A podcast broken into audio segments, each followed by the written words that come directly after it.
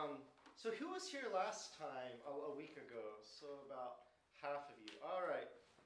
Let me get my marker out.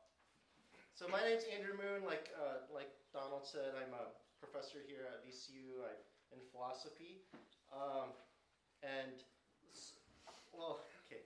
Let me look at my little notes here to figure out what I'm supposed to be saying. I'm a professor here at VCU. Okay, I already said that. Uh, it's good to be here. Uh, okay, it's good to be here.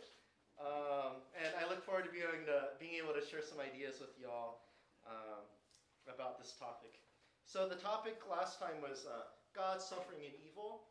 Um, I'm going to review a couple main points from last time, but uh, um, let me tell you how I got interested in this topic. Uh, we're going to focus on one big instance of suffering and maybe evil, uh, hell. Okay, so and the general topic is whether you can kind of make or show to be compatible the existence of God and uh, uh, an everlasting hell, where people might be forever.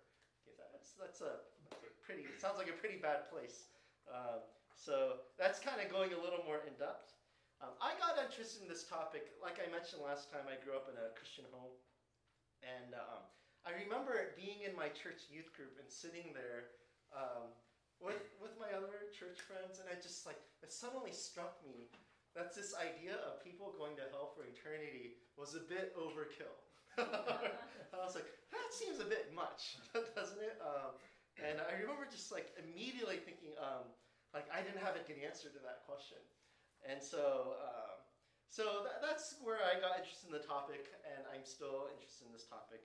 Um, so that's the topic that we're going to be talking about. And first, I'm going to give a couple quick reminders of some things from last time. So last time was a little bit more about how to reconcile the existence of God with just evils more generally, evils we see on this earth. You don't have to go to the afterlife to see evils. There's a lot of evils here. Um, and I pointed to two different ways people can try to reconcile uh, the the existence of evils and God. Uh, one is to appeal to what are called theodicies. Okay, and uh, um, this were my class, I'd be like, Fred, what do you remember about what theodicies are? But I guess this isn't my class, so I'll just uh, be a little more straightforward. A theodicy is supposed to be a reason why God would allow evil, and we talked about possible theodicies, um, like if God wants a world with things like courage or compassion or forgiveness. Notice each of those things requires some sort of evil, arguably, um, in order to exist. If, if there's no uh, evils, there's nothing to be courageous about, um, nothing to be compassionate about, nothing to forgive, um, and no loving self sacrifice. So those are. Uh, those point to the direction of a theodicies. And one thing I want to build on a little bit more from last time is a lot of these combine in really interesting ways. So some people think God really wants a world with free creatures, right? And that's good. But if you have free creatures, we talked about this last time, then they might go wrong. But if you have wrong, then there's an opportunity for other people to be courageous, right? And to sacrifice themselves, and also brings about the possibility of justice. So, I mean, each of these things is intertwined, right? Um, okay, but theodicies are kind of limited. I mean, when you look at the really, really, really bad evils, then any suggestion for a theodicy, uh, you know, God allowed that. Let's say it's um, an instance of somebody's being in prison in a in um, in another country for many years, right? Like undergoing torture, and God did that so that you could have free will. Yeah, it just it seems to fall flat a little bit. And so we talked about another view called uh, skeptical theism.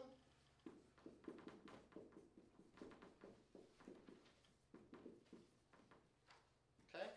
And the skeptical theist, I, there's, I gave more precise definitions last time. There's handouts from last time too. But uh, um, the idea is um, the skeptical theist says, you know, it's true that we can't think of a reason for why God would allow certain evils. But we would expect that. I mean, right? We're pretty finite. Um, God, it's very likely that God would know reasons of which we don't know. So it, it's not surprising that we find evils for which you know, we just have to be like, well, who knows what, whether God would have a reason or what God's reason would be for this. Um, So the idea is our not being able to see the reasons God might have for allowing an evil does not make it probable that there are no such reasons. So that's the skeptical theist view. Um, we talked about that. Okay, so that's our quick summary from last time of just um, uh, ways to respond to the problem of evil. And, um, and I put those on the board because they might become relevant today. A theodicy, a reason why God allows evil, you might want, want a good theodicy for why God would allow something like hell, right? And um, you might have to become a skeptical theist at some point and just be like, who knows why God would allow people to suffer eternity in hell? So uh, those have some connection to what we're going to talk about. Okay, so um, we're going to work through our handout.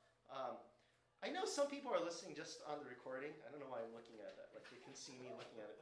But for all of you, um, it's really helpful if you look at the handout. I just want to tell you that. Okay. Uh, so yes, sorry, that was kind of awkward to everybody else, but uh, yeah. Okay, so some quick terminology. Uh, hell, just a place after death where some experience torment. Now, I could probably have said more, but I want to be as loose-handed as possible. For example, some people want to put into the definition of hell that there's fire there. and you're burning. Um, and uh, there's actually dispute about that. Uh, people get that from some of the scriptural teachings where Jesus talks about hell as a place of fire. Um, a lot of theologians, from what, I, from what I've learned, actually uh, take that to be metaphorical. But even if it's metaphorical, it's going to be a metaphor for something bad. it's like, oh, there's burning, and it's great. You know, I don't think that's the that's the purpose. So, um, and there are going to be different views of hell as we keep talking. That, that you'll see as we go on. Yeah. Okay, there's a view called uh, traditionalism. Uh, it's a view that at least some people suffer in hell for eternity. Now, I'm keeping that a very loose traditionalism. Um, a very more specific traditionalist might say, and here's who goes there. You know, and the, the, people who never accepted Jesus Christ as their Lord and Savior. You know, those might be the people. Or, uh, I mean, you could even have a non-Christian view that might have some people that uh, going to hell for eternity, right? So um, like perhaps an Islamic view and so on. Okay, universalism, it's, I don't know, I think of it as a much more happy view. Um, everybody makes it to heaven. And annihilationism, some people will be extinguished at some point. Okay? Um, yeah, so those are some quick definitions. And uh, let me see. So, what the main goal for today's talk is going to be to focus in on traditionalism and to see if traditionalism conflicts with theism. Okay, and um, uh, I'm gonna now. I take that as a big picture thing, and that is something people of other religions, for example, um, Muslims, might also be interested in. Um, uh, since I come from a Christian background, I'll be more interested in some of the Christian nuances of things.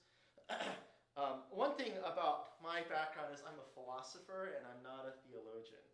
Okay, so uh, some of these issues, um, for some of you who have a Christian background and know how to interpret the Bible or interested in you know, um, church history and teaching, uh, you might know about stuff that I don't know about. So during like Q and A or discussion, I'm happy to be corrected. Um, I'm more just like thinking about this stuff. Like theologians give me some information, and I try to think about it and figure out whether they uh, result in any logical contradictions. Um, the, the, reason the theology is interesting is I, uh, one of the things that made me more open to universalism is one of my uh, closest friends uh, he's a philosophy professor at University of Missouri right now. Um, he actually became a universalist uh, about um, about a decade ago, I think, and, and it was purely for theological reasons. From his reading of the Bible, he ended up concluding that everybody ends up going to heaven. It wasn't for philosophical reasons. Some people think you could only be a universalist because you're like emotionally you never want anybody to go to hell. You want everybody to go to heaven. But for him, it was actually more theological from uh, reading certain scriptural texts.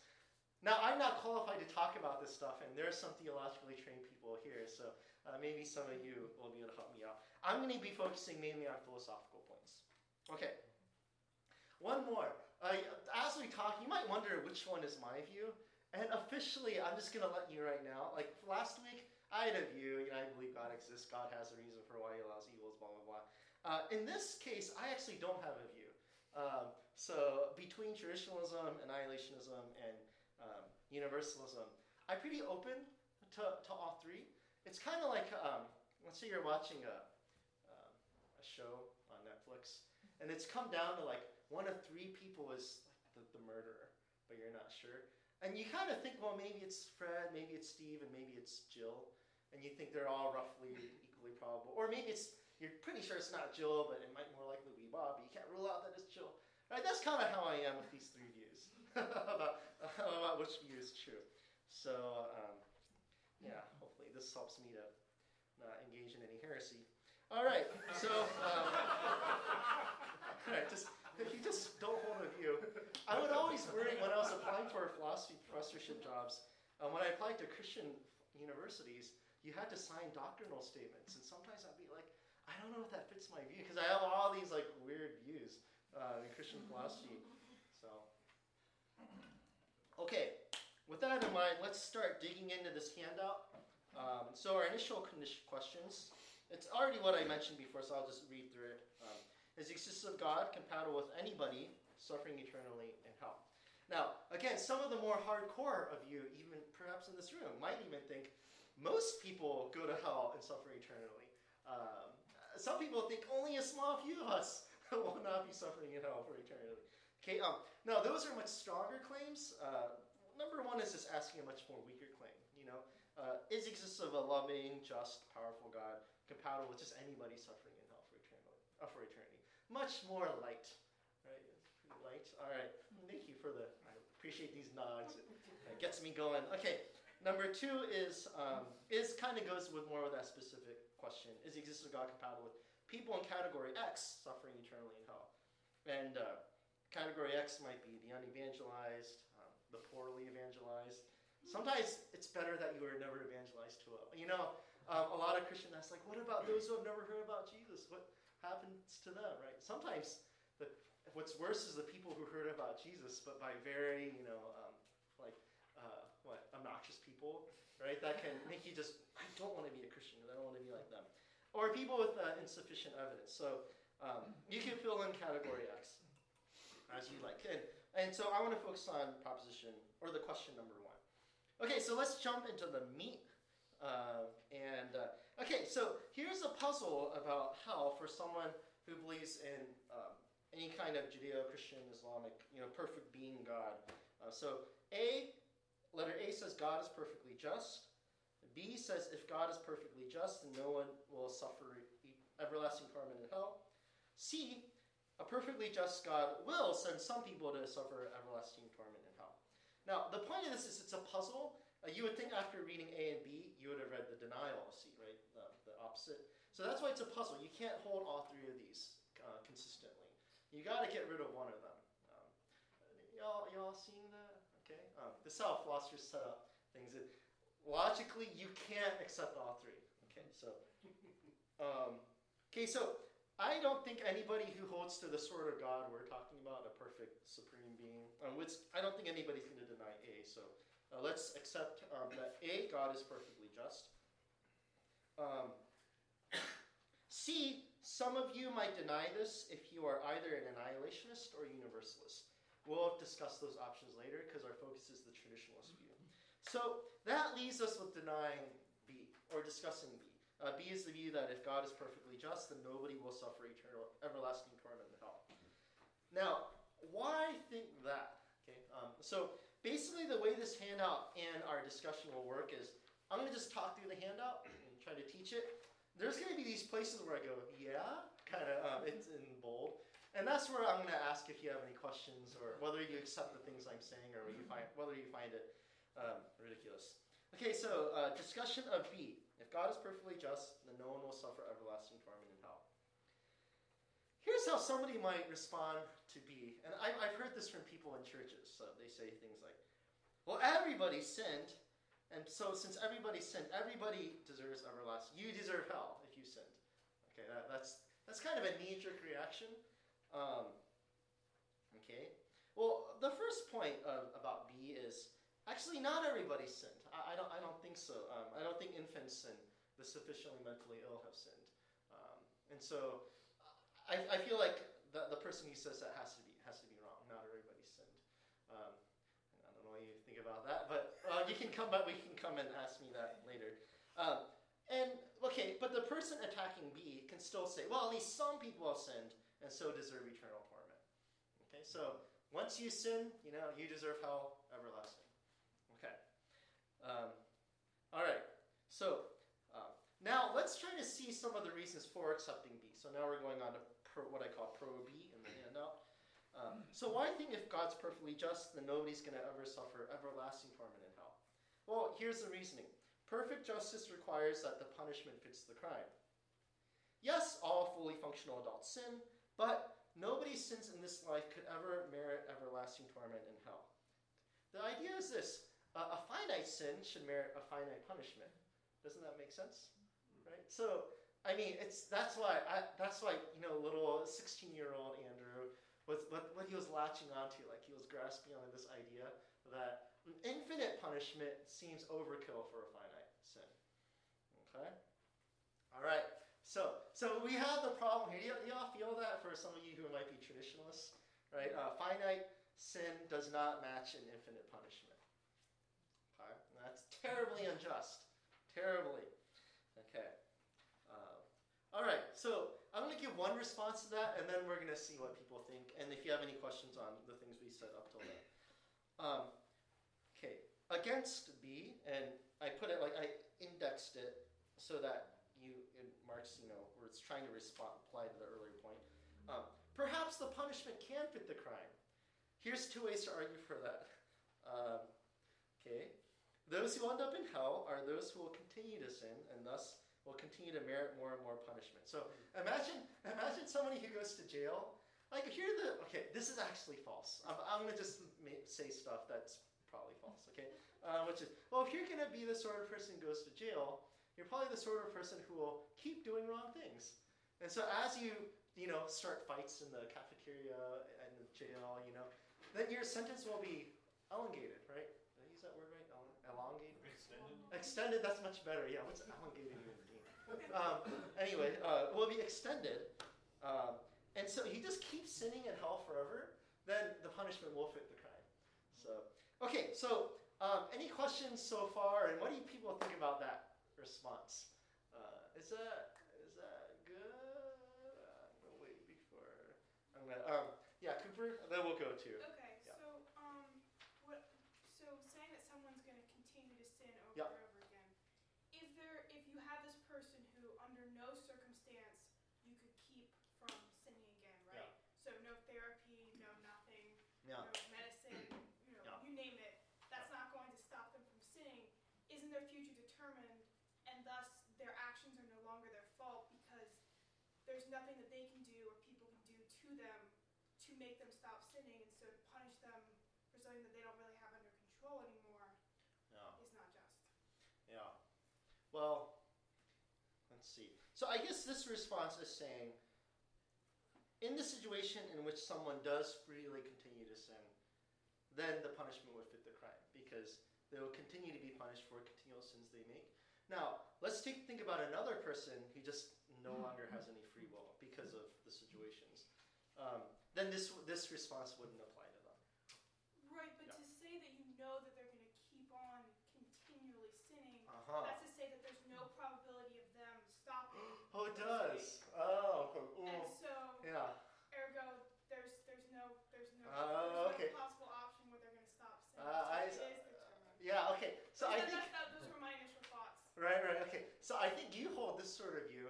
If God knows what you're going to do, then you, then when you do do it, it's not free, right? If somebody knows fully ahead of time what you're going to do, it's not free.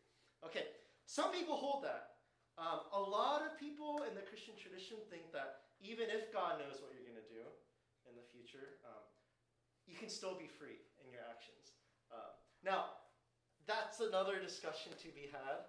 Um, we could do a whole section on that. So this is just assuming that God can know the future completely, and God can know what you're going to do, and you're still be but I have to put it aside as like kind of ah, that's a huge can of words. Hot worms. How can God know the future and we still be free?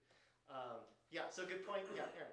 I was going to say that this is essentially what Aquinas believes. That, oh, is it Aquinas? Yeah, this is almost exactly this is pretty much just uh, a rewording of what Aquinas thinks. Um, Thomas Aquinas, because of his philosophical psychology, he thinks that the will's an appetite for the good, and it's fed by your intellect, which determines different goods. And so, if somebody dies having willed mor- Yeah. mortal sin in the Catholic definition, once they're dead, their intellect can't apprehend anything else to change their use of will, and so they No. just continue to will evil I see. infinitely. I see. Well, I didn't know Aquinas thought that, and Yeah. thank you. I learned something new. I'm glad to know it's not from originally from Michael Murray or William Lane Craig, two philosophers who exist right now. Um, it's good to have a theologian in the room who knows these things. Can you tell even by the way he talks? It's like, oh, theology terms. um, sorry, I, I appreciate it. Um, okay, yeah, cool. So, um, yeah, is, is this reasonable? Also, anything on the uh, about the the idea? Well, no, I'll just. Any other objections to this sort of idea? That, uh, um, I yeah. Oh, what's your name? Alex. Alex. Yeah. I don't know if it's a question. I'm just thinking, um, wouldn't like a traditionalist hold that? Like, I, I- I'm just thinking of the doctrine of grace and how Hmm. like it's not that some people deserve hell more than others. It's just that some people have chosen to say yes to the grace that was given to them. But maybe that sidesteps this problem of like people and. Do, do you see what I'm saying? Um. Okay. Um. Actually, no, I don't. So uh, let's let's work it through though. So, So, I'm thinking say that one more time. the Yeah. wages of sin is death. Yes. I don't know what the word death means there. Yeah. Okay. Um, but the gift of God is eternal life. Yeah. Okay. So it's just it's contingent on do you receive that gift or not. Not so much Yeah. of are you the kind of person who would keep sinning ad Uh, infinitum yeah, and so- therefore you go to hell. Yeah, so you're giving a point about how a lot of Christians think that people can um, be, be saved, right, by grace, hmm right? Uh, um, yeah, so there's less, fewer people are worried about the idea of, so people are worried about um, a just God or a loving God sending people to hell, but they don't complain as much about God being gracious and bringing people into heaven. That people like that part. Uh, so, so that's not the problem. The problem is on the traditionalist view, the people who are going to hell. Okay, um, could an infinite punishment be a fitting punishment for um, a finite sin? Does that make sense? Yeah. So I'm, Yeah. I'm just trying to like focus on that issue. Yeah, so maybe it was the Yeah. Yeah, yeah. Well, that's and that's fine. Yeah, we have, normally have to work out our thoughts and think it through. So, um, okay, we'll take two more and then we'll have to move on. Yeah. Um, what's your name again? My name's Christian. Christian. Okay, Yes. that's a fitting name. So I guess the, No pun intended. um, so so then my, my question would be, um, so you're saying like uh, infinite, uh, a finite amount of sin Yeah. merits an infinite or does not merit an infinite amount of punishment. That's the Or- claim. Yeah. That's the claim. But is that only applicable to sins of commission as opposed to sins of omission? Because it, Sure. shouldn't there in theory be an infinite number of sins of omission? Um. And that would warrant Uh, an infinite Oh, well, I see. So while they're in hell, um, they keep not doing things that they should be doing. Um, Yeah. maybe there's other people in philosophy use this example where like there's a drowning child, you could easily save them, save them, and you're like, eh, whatever, and you walk away. So that's supposed to be like a sin of omission, right? Yeah. And maybe there's in hell there's all these drowning children that you're like, eh, whatever, and you're just continually not saving. Yeah, and those can keep building up infinitely. Yeah. Okay, that's a it's an odd view the way I fleshed it out, but I get the idea. I think it doesn't really matter whether it's sins of commission or sins of omission. Either way, in hell there might be more opportunities to keep sinning and hence uh, further um, further punishment. Yeah. So. All right. Oh yeah. Last. Um. Yeah. Go. It's okay. Forget my name. Yeah. It, it, it left me. I'm so sorry. Sultan. It's fine. Yeah. I, Sultan. Yeah. Yeah. I was wondering about this. So it, it seems like the idea is that. Well, I guess I'm, I'm not really too sure if it's true that a finite sin would merit a finite punishment. Because it seems like the assumption is that because the sin is located in like a temporal, I don't know what the next word would be, uh, uh, temporal realm, that the punishment would be also in a kind of a temporal, time-stamped um, duration. And part of me wonders if there's another variable in here that it's who you're sitting against that Ah. would play into this length of punishment. Hey, that goes up. Goes to the next bullet point. Oh. Yeah, so, um, going too far. Yeah. because like we do have this idea like if I flick someone's ear, you know, I, I did a minor wrong, minor punishment. You flick my ear back. Um, but you know, the the worse of a bad thing somebody does, the longer their jail punishment, right? So, um, like there, we do think like, and most of the things will be we do would be a finite badness. So, but okay, let's go to part um, the next bullet point. Um, okay, so the badness of a sin, so the claim goes, depends on the value and worth of who you are sinning against. Compare wronging a plant versus wronging a mouse versus wronging a human. Okay. Now, the, the idea I want to say is um, it's worse to wrong the mouse than the plant, especially if it's a very nice mouse. Um, and then wronging a human is worse than wronging a mouse, especially if it's a nice human. That, think of it as a nice human. Okay. Yeah, yeah. Um, but like sinning against God would be of infinite severity because now you're like wronging the person at the top of the totem pole. Okay. Um, so you could say your sin on this earth is actually a sin against God, a, a, being of infinite worth, and that's why your sin merits infinite punishment. Okay. Uh, that's kind of where you're going, right, Sultan? Oh, yeah. Yeah. Yeah, I, I thought so. Yeah. So, uh, what do what do people? Yeah. Do, do people think that works? Is that convincing? Um, Sam. I like it a lot better than the first one. Really? Yeah. Yeah, it Why? makes a lot more sense. Yeah. Well, I like the first one better. Huh.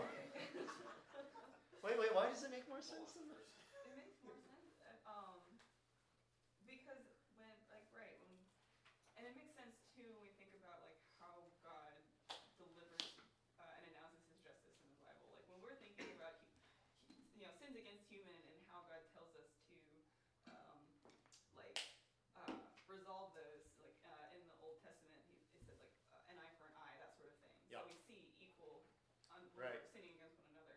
Yeah. And Jesus comes along and says, look, if you even hate your brother, you've actually committed murder.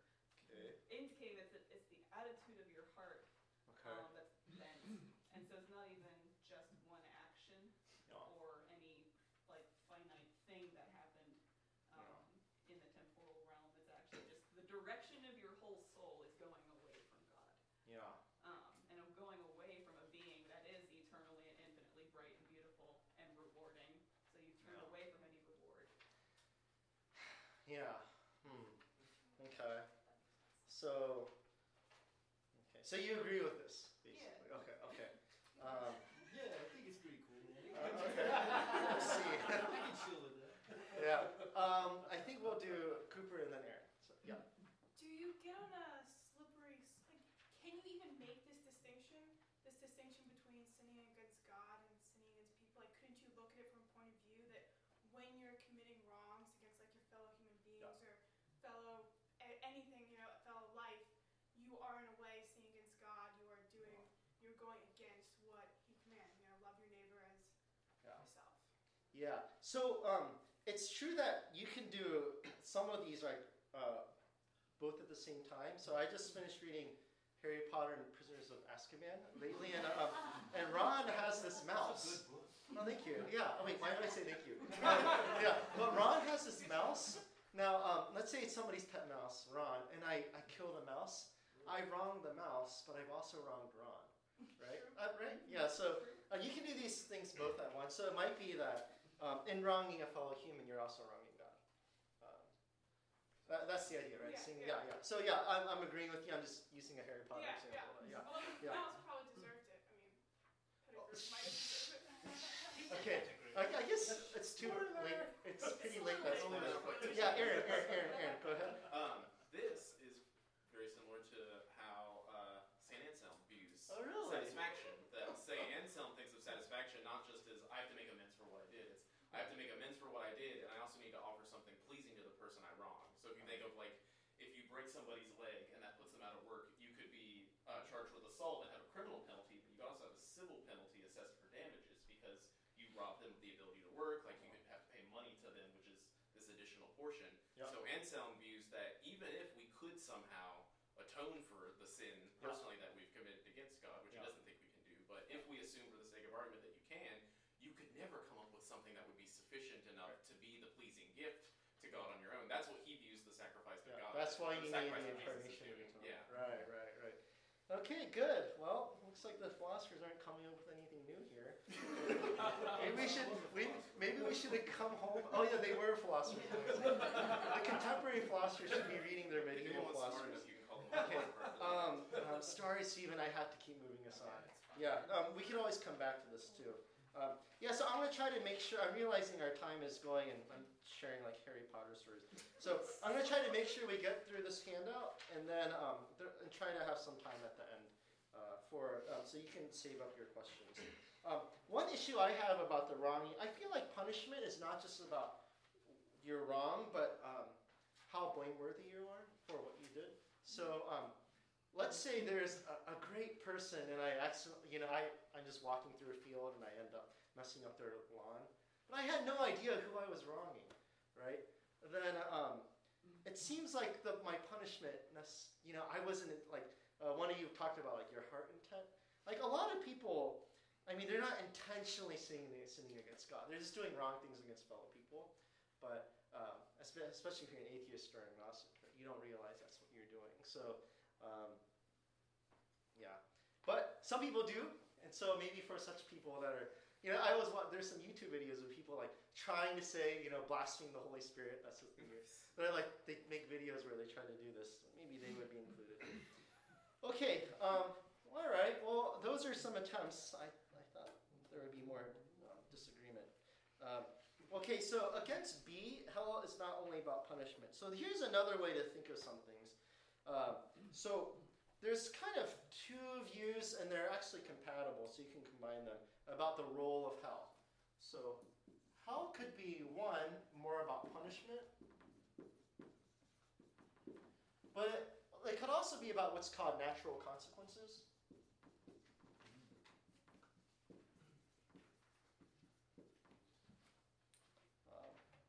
So hell is about people suffering the natural consequences of their freely and selfish actions.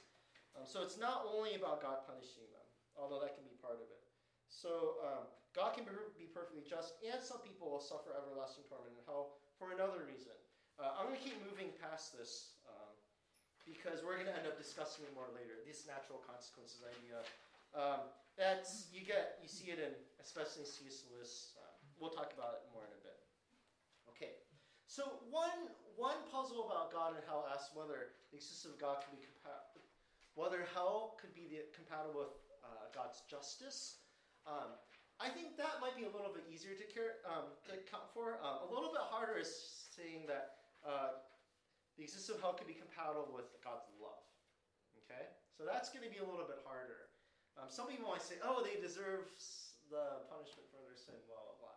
That's just, but um, love is a whole other factor, and you'll see that as we work through this handout. Okay, so the love puzzle about hell goes like this. Um, um, one, God is all loving. Two, if God is all loving, then nobody will suffer everlasting torment in hell. Uh, but three, a not loving God will send some people to suffer everlasting torment in hell. So one, two, and three, again, like earlier, you can't hold all three. Okay? And number one, we're not gonna we're gonna keep God as being all loving.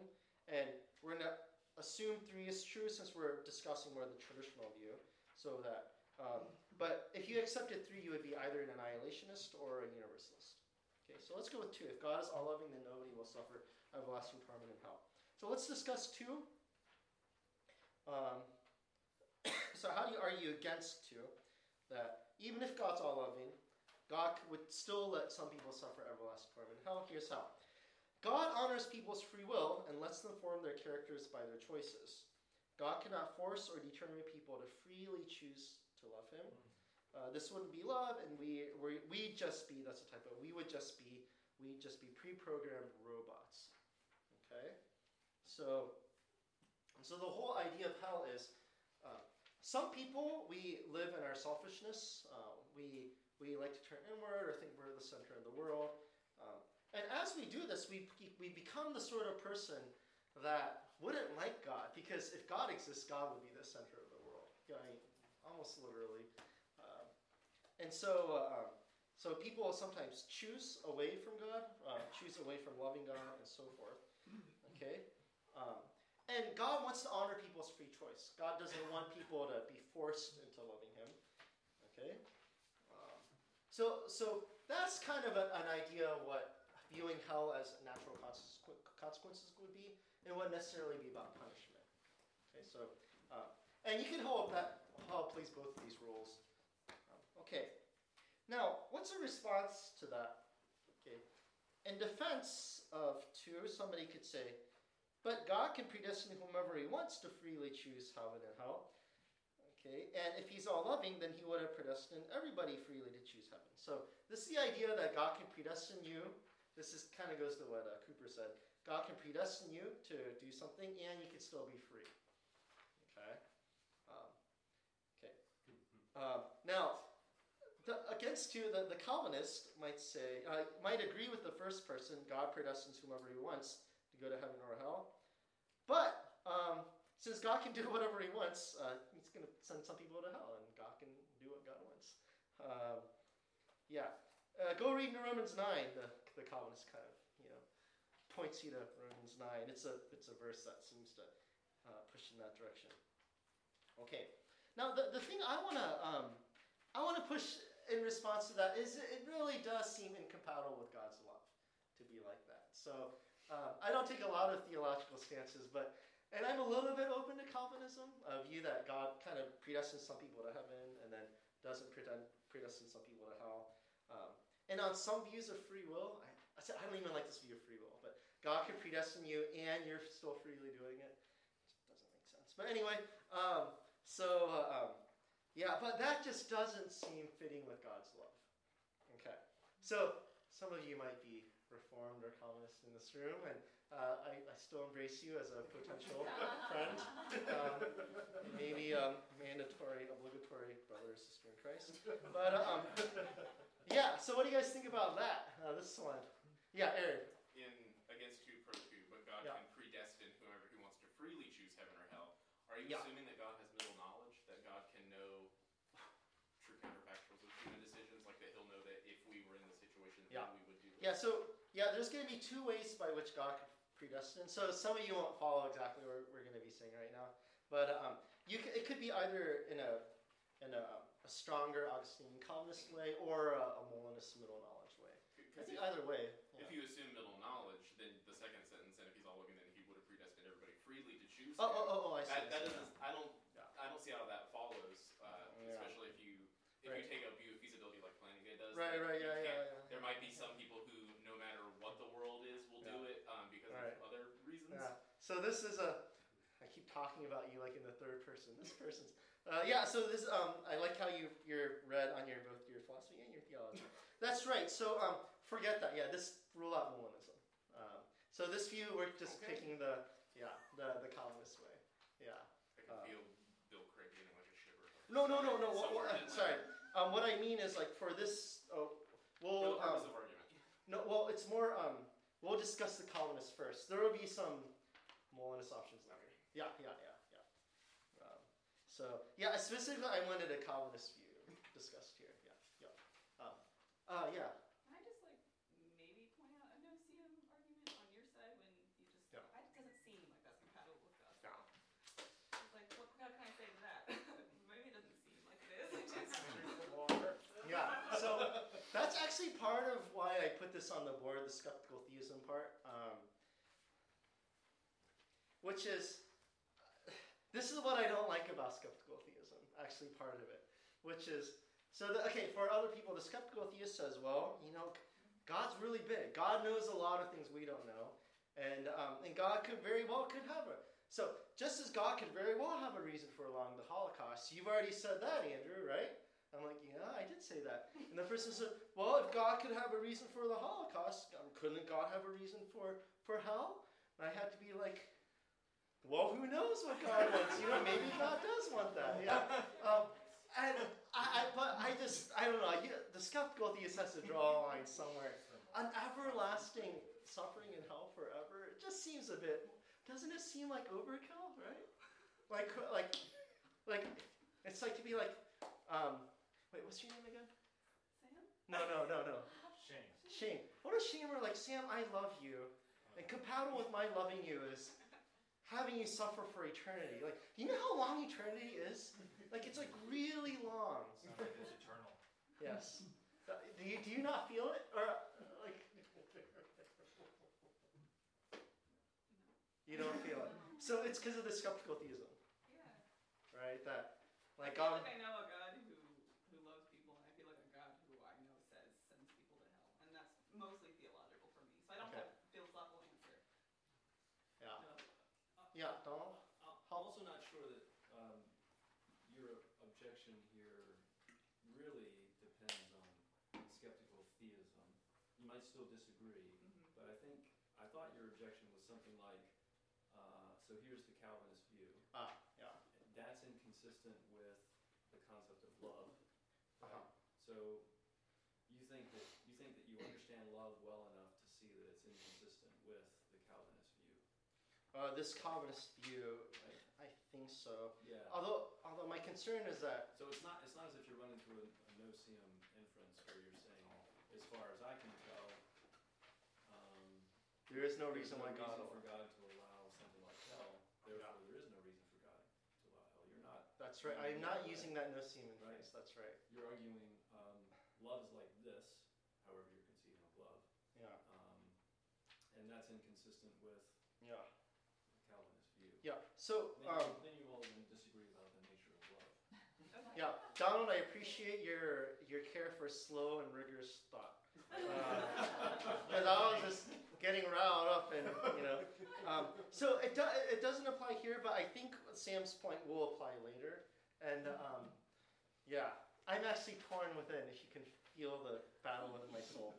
Um, let's keep let's keep pushing pushing on um, uh, to some views, um, and we might revisit this because I think it's really important. Um, okay, so pro two. Here's what some so uh, the Calvinist view would say like God can predestine and kind of maneuver people's free will to do a right thing, um, and to me, actually, it's not just the love part. I don't understand that sort of free will, uh, but a lot of philosophers do hold this view. There's a some of you who, some of you are philosophy majors. There's two views about among people who believe in free will: the compatibilist view and uh, and the libertarian view. Um, so I, I do fall under the libertarian things can't be determined and free. The compatibilist says things can be determined and free. And then the people who are compatibilists are likely to say, so God can predestine and we can still be free. But um, I, again, I just it doesn't, you know, it, it doesn't seem right. Okay, so, um, but yeah, I, there's a lot of really smart philosophers who are compatibilists. It might actually be the majority view in philosophy these days, unfortunately. Okay, um, pro two. Suppose libertarianism then that God can't predestine people to freely choose what's right, or like, predestine in a deterministic way. Um, okay, so some people could say, well, maybe an all-loving God should just override people's free will and force them into heaven. Okay, so um, look, if you want a God who respects people's free will, okay, then it's not up to God whether people end up in heaven or not, right? So the um, it's either God lets them just stay in hell for eternity if they keep freely choosing hell eternally, or God's just like zap, you know, and they like kind of, you know, uh, shoot and um, zap, annihilate the, the neurons in the brain that help you have free will. Um, okay, and um, I guess response. I'm just going to go through these back and forth. Heaven is supposed to be a place where for people who freely love and submit to God in His glory. So if that's incompatible with God's love to force people in this way. Uh, I'm going to keep moving on. Um, pro two, maybe an all-loving God should just annihilate the people who will not freely choose heaven. So you have a problem for people who hold this robust free will, but then you don't want God to allow them into heaven. Oh, sorry, allow them to be in hell forever. Um, okay, so um, here I want to I want to pause on this point, um, which is suppose you hold a traditionalist view that people are in, in hell forever. Wouldn't it be better if God just because they're freely choosing to be in hell forever? what if the more loving thing to do would be for God to just annihilate them, just like extinguish them? Um, doesn't that seem a little bit nicer? Uh, any, anybody who who feels that it would be more loving to annihilate one? Only three of you? Okay, who feels the other way? Uh, oh, four. Who feels it would be more loving to keep them alive in heaven? Anybody feel that way? Okay, nobody does. Okay, so a bunch of you just weren't voting. So that means a lot of you are on the fence, right? Can there be a third option? What's the third option? be a third option. So instead of annihilating Yeah. or leaving them there, maybe there's another chance. Another chance. Oh, oh, oh. So you could say, I don't know, like you're not Catholic, but purgatory, or there could be other options. I don't think Right. there's just those two options. Yeah, that's right. Yeah. So I the problem here isn't um, there the okay. So I I am very friendly toward a view that allows for second chances in the afterlife. Um, I dare say I might actually believe this one. Um, whoa. Um, so so but the problem I think isn't um, isn't the people who eventually freely choose heaven or freely choose God or turn away from their sin. Um, the problem is the people who keep using their free will to go against God. And those are the people God's going to have trouble with because they keep wanting to do the wrong thing, it's a loving thing for God to do to just let them stay there forever, continue using their free will, um, or to just, you know, zap them. Yeah. Uh, Aaron. If you have a possibility of second chances, though, if you allow for a hell uh, that is infinite as long as it's needed, then people could stay there and, in theory, could all eventually be saved, but it could just take an infinite amount of time. Yeah. But it might be that in the infinite amount of time, they freely choose hell forever. Yeah, well, I think, Yeah. I think a lot of that will depend on how you view God's sovereignty. Like, does God, and this is Yeah. how Lewis describes it, is that he thinks that there's two people, that there's those who say to God, thy will be done, or those that God says to them, thy will be done. Yeah, I'm thinking about the second people. Yeah. yeah. Uh, But that's a someone great denies Lewis second people exist. Yeah, one thing about free will also, this goes to Cooper's earlier point, is um, there's a view of free will that I find very um, appealing. Appealing as in like seems true, which is um, so philosophers talk about a thing called self-forming actions. So earlier in life, you know, you make choices, and choices kind of end up like um, they start shaping who you are, so that becomes easier to do that thing each time. Um, I've never drinking coffee, uh, but my wife does, and now I feel like she can't go without it. Like, and she's like, so like she's formed her character to be a coffee drinker forever. I know some of you here are like that too. Um, you're everywhere. Um, but uh, um, and so I think that just with general, generally like with each, which each action we freely perform, um, just we're habit-forming creatures, and it's part of who we are, right? Um, it's I think it's part of God's um, grace actually to let to allow us to choose to become certain people. Okay? But the more you become a certain sort of person, what does it mean to be a certain sort of person? To have certain inclinations, desires, um, you know, dispositions to freely choose certain things. So it might be that um, I, I, I, I'm friendly to a view that most of your truly free choices are like in early in life, in your 20s and 30s. Your later free choices are just a result of the, the sort of character you formed earlier. Um, yeah, I don't know. Why doesn't that seem about right? You know, that's why older people like they're less likely to change their minds about. So it's it's it's true. Um, so that that makes me a little more like, um, oh, just give them more time in hell and they'll finally you know come around. Uh, but I think they'll just be more um, entrenched in themselves. Um, okay, um, so that's annihilation. Okay, let's keep pushing on. Um, Okay, here's where what another idea. Uh, An all-loving God wouldn't create people that He knew would freely. This is bringing the middle knowledge, by the way. An all-loving God wouldn't create people that He knew would freely reject Him and find themselves in eternal tor- torment in hell. Okay. Um, okay. Some people, against two, think that God can't, could never know such a thing. Um, other people think William Lane Craig says stuff like this. It's, um, it might have been that God's creating people he knew would freely reject him was actually necessary for others to freely accept him. Um, yeah, that's rough, isn't it? That's rough. Uh, so, um, yeah. Um, What about those poor people who he's sentencing to freely reject him and then are going to go burn in hell or whatever? I mean, that seems like that's that contradicts the tenet of an all-loving God, right? If he knows Well, well, that- that- people- oh, that's the concern I have. Yeah, that's that's the concern I have. Um, yeah. Thoughts on this? Uh, yeah. I have a thought. yeah. I think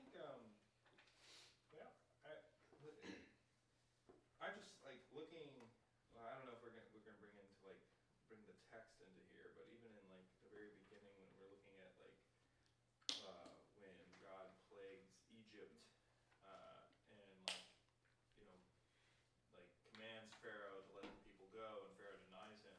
Yeah. Um, which is like like the text is very clear. It says that like God hardened Pharaoh's heart. Yeah. So like it seems to be that like it was on purpose. Uh-huh. That like that like he Yeah. denied he denied God and went against him. Yeah. And then the plagues were sent again and again and again. Yeah.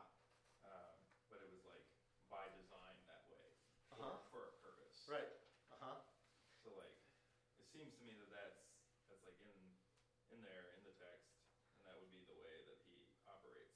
But Yeah. So uh, this is going to be my like. I'm not a theologian, so I'm not sure what to say. Right. I mean, part of me would say there's two ways to take that. One is, and that's what God does, does generally with people. He hardens people's heart, influences them so that they, if you, you um, so that they perform certain wrong actions, um, like Pharaoh did. Now, if you take that too too far, you end up with um, the sort of Calvinist view I was sketching up above, um, where kind of God's pre- predestining people to do the wrong thing and then be in hell forever. Now, that's a view that I have a hard have a hard time with. Sure. Um, Yeah.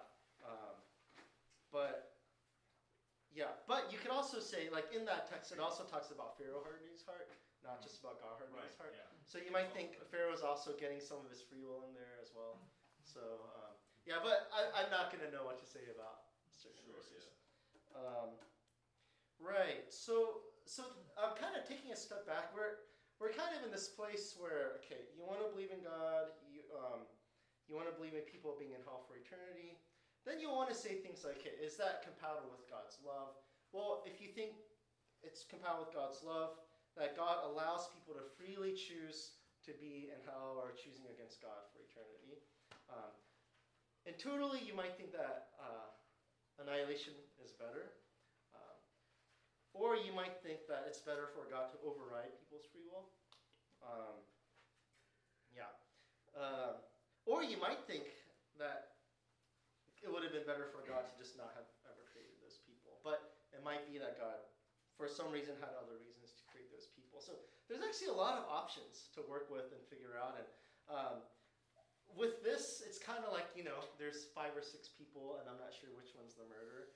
Like, for a lot of these reviews, um, I don't have a firm view on them. They're, these are just kind of like directions you could go in your thinking. Uh, let, I'm just going to end, um, and then we'll do a quick five-minute Q&A. Pretty quick. Uh, I guess we've been doing a lot of Q&A anyway. Um, discussion of three, the universalist alternative, an all-loving God. So deny three. Um, okay. Um, you can be universalist or annihilationist. So um, a number of people, um, some Christian philosophers I know, think that hell is temporary. So um, a lot of the verses in hell do speak of hell. Verses in the Bible do speak of hell.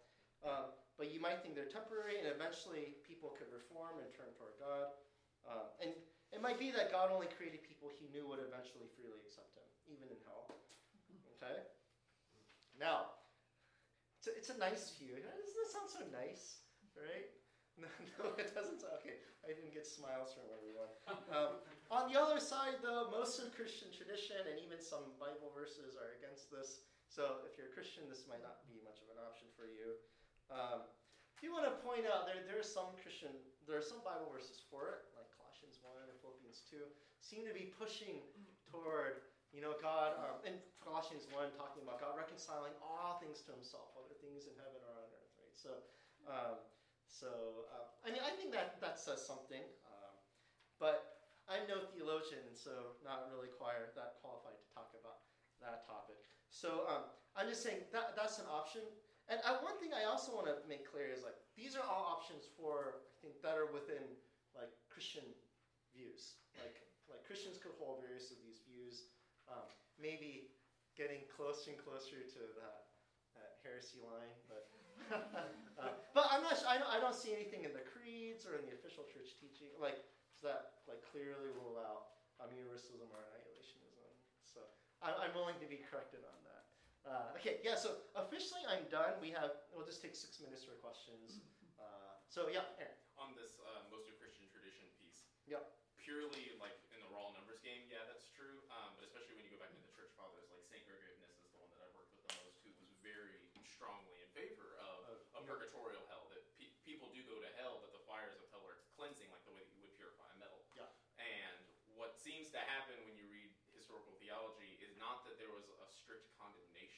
of purgatorial universalism or anything like that, but just that when Augustine came up with his particular view of hell, it Uh-huh. was way more popular. I see. So there, there's nothing to stop someone from going back and saying this is a thoroughly Christian view, even if it hasn't been the most popular historical Right. view. So Augustine kind of turned, swayed the Yeah, tide. but, but even Augustine in his Enchiridion specifically calls out these sorts of views and say says there are people who don't believe in eternal hell, but and this is the direct quote, such persons do not set themselves against Scripture. So he admits I think they're wrong and I disagree with them, but they're not running against the Bible to do it. Yeah. Okay. Okay. Um, yeah. So this is very useful. Thanks, Aaron. Um, and and these are on the theology aspects of things. And I think uh, one thing I do encourage for people who are Christian believers is try to like connect your philosophy with your theology. Like don't let them be in separate boxes, but try to unify them um, so that you're a more coherent believer. Um, so yeah.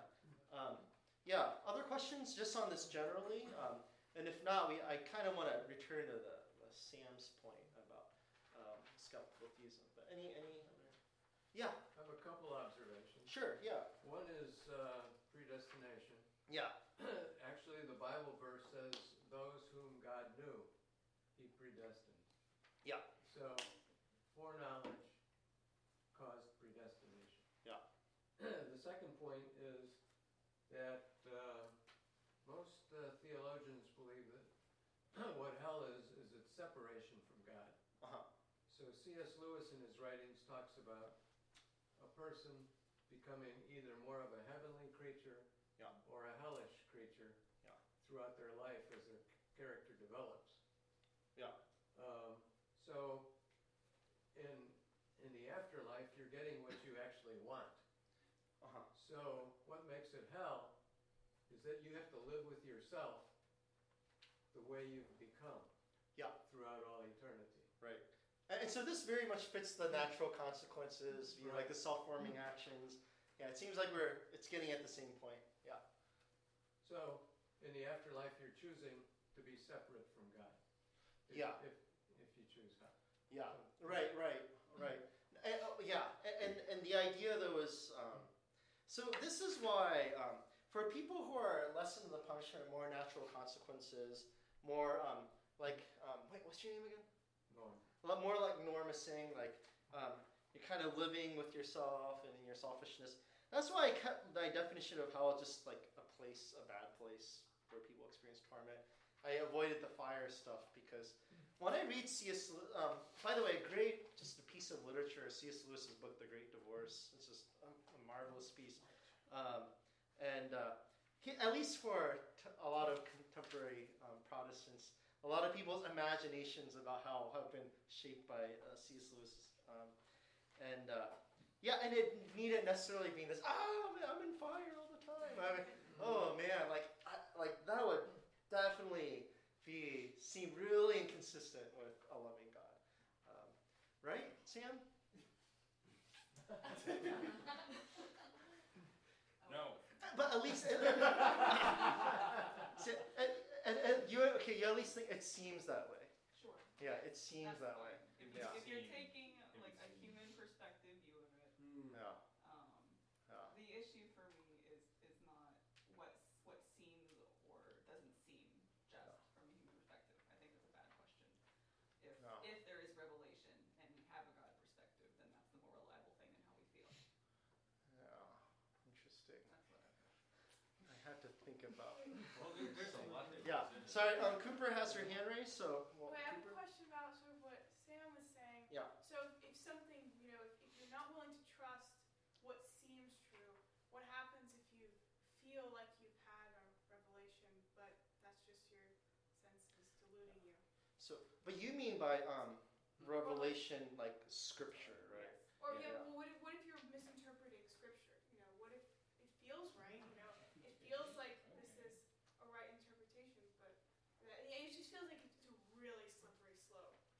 Yeah. Uh, okay. Um. She. Huh? Sorry. Here's Go ahead. Yeah. Yeah. Yeah, but that's where the Holy. I like literally asked this question like last week to you, Hannah, and like that's where the Holy Spirit comes in. If we believe that He's a real thing, He will correct you because He doesn't want you, if you're truly seeking Him, to have that gross misinterpretation of His. Yes. yeah. So here's what, what motivates part of my skeptical theism. So when I think of something like the Holocaust, um, part of it is, I think, okay, there's a lot of suffering on this earth, like intense suffering in the Holocaust, things that are unimaginable to me. But I think, you know, could there be goods in heaven that defeat these evils uh, for such people? And I'm like, yeah, I don't know what they are. Um, and so, uh, okay, so I go like that. Um, but the idea of somebody suffering in hell for eternally, eternity, well, uh, and eternally, right? Then th- there's no heaven to kind of play that. Uh, I think that for me, that's a difference between the the, the Holocaust, Holocaust case and a hell case. Uh, I mean, a Holocaust is going to end. Um, hell's not. Um, yeah. Okay. Actually, I'm sorry. Uh, we are out of time. So um, I would like to continue certain of these, some of these conversations afterwards. So please talk. Uh, yeah. Thanks for listening. But first, Oh. let's thank uh, the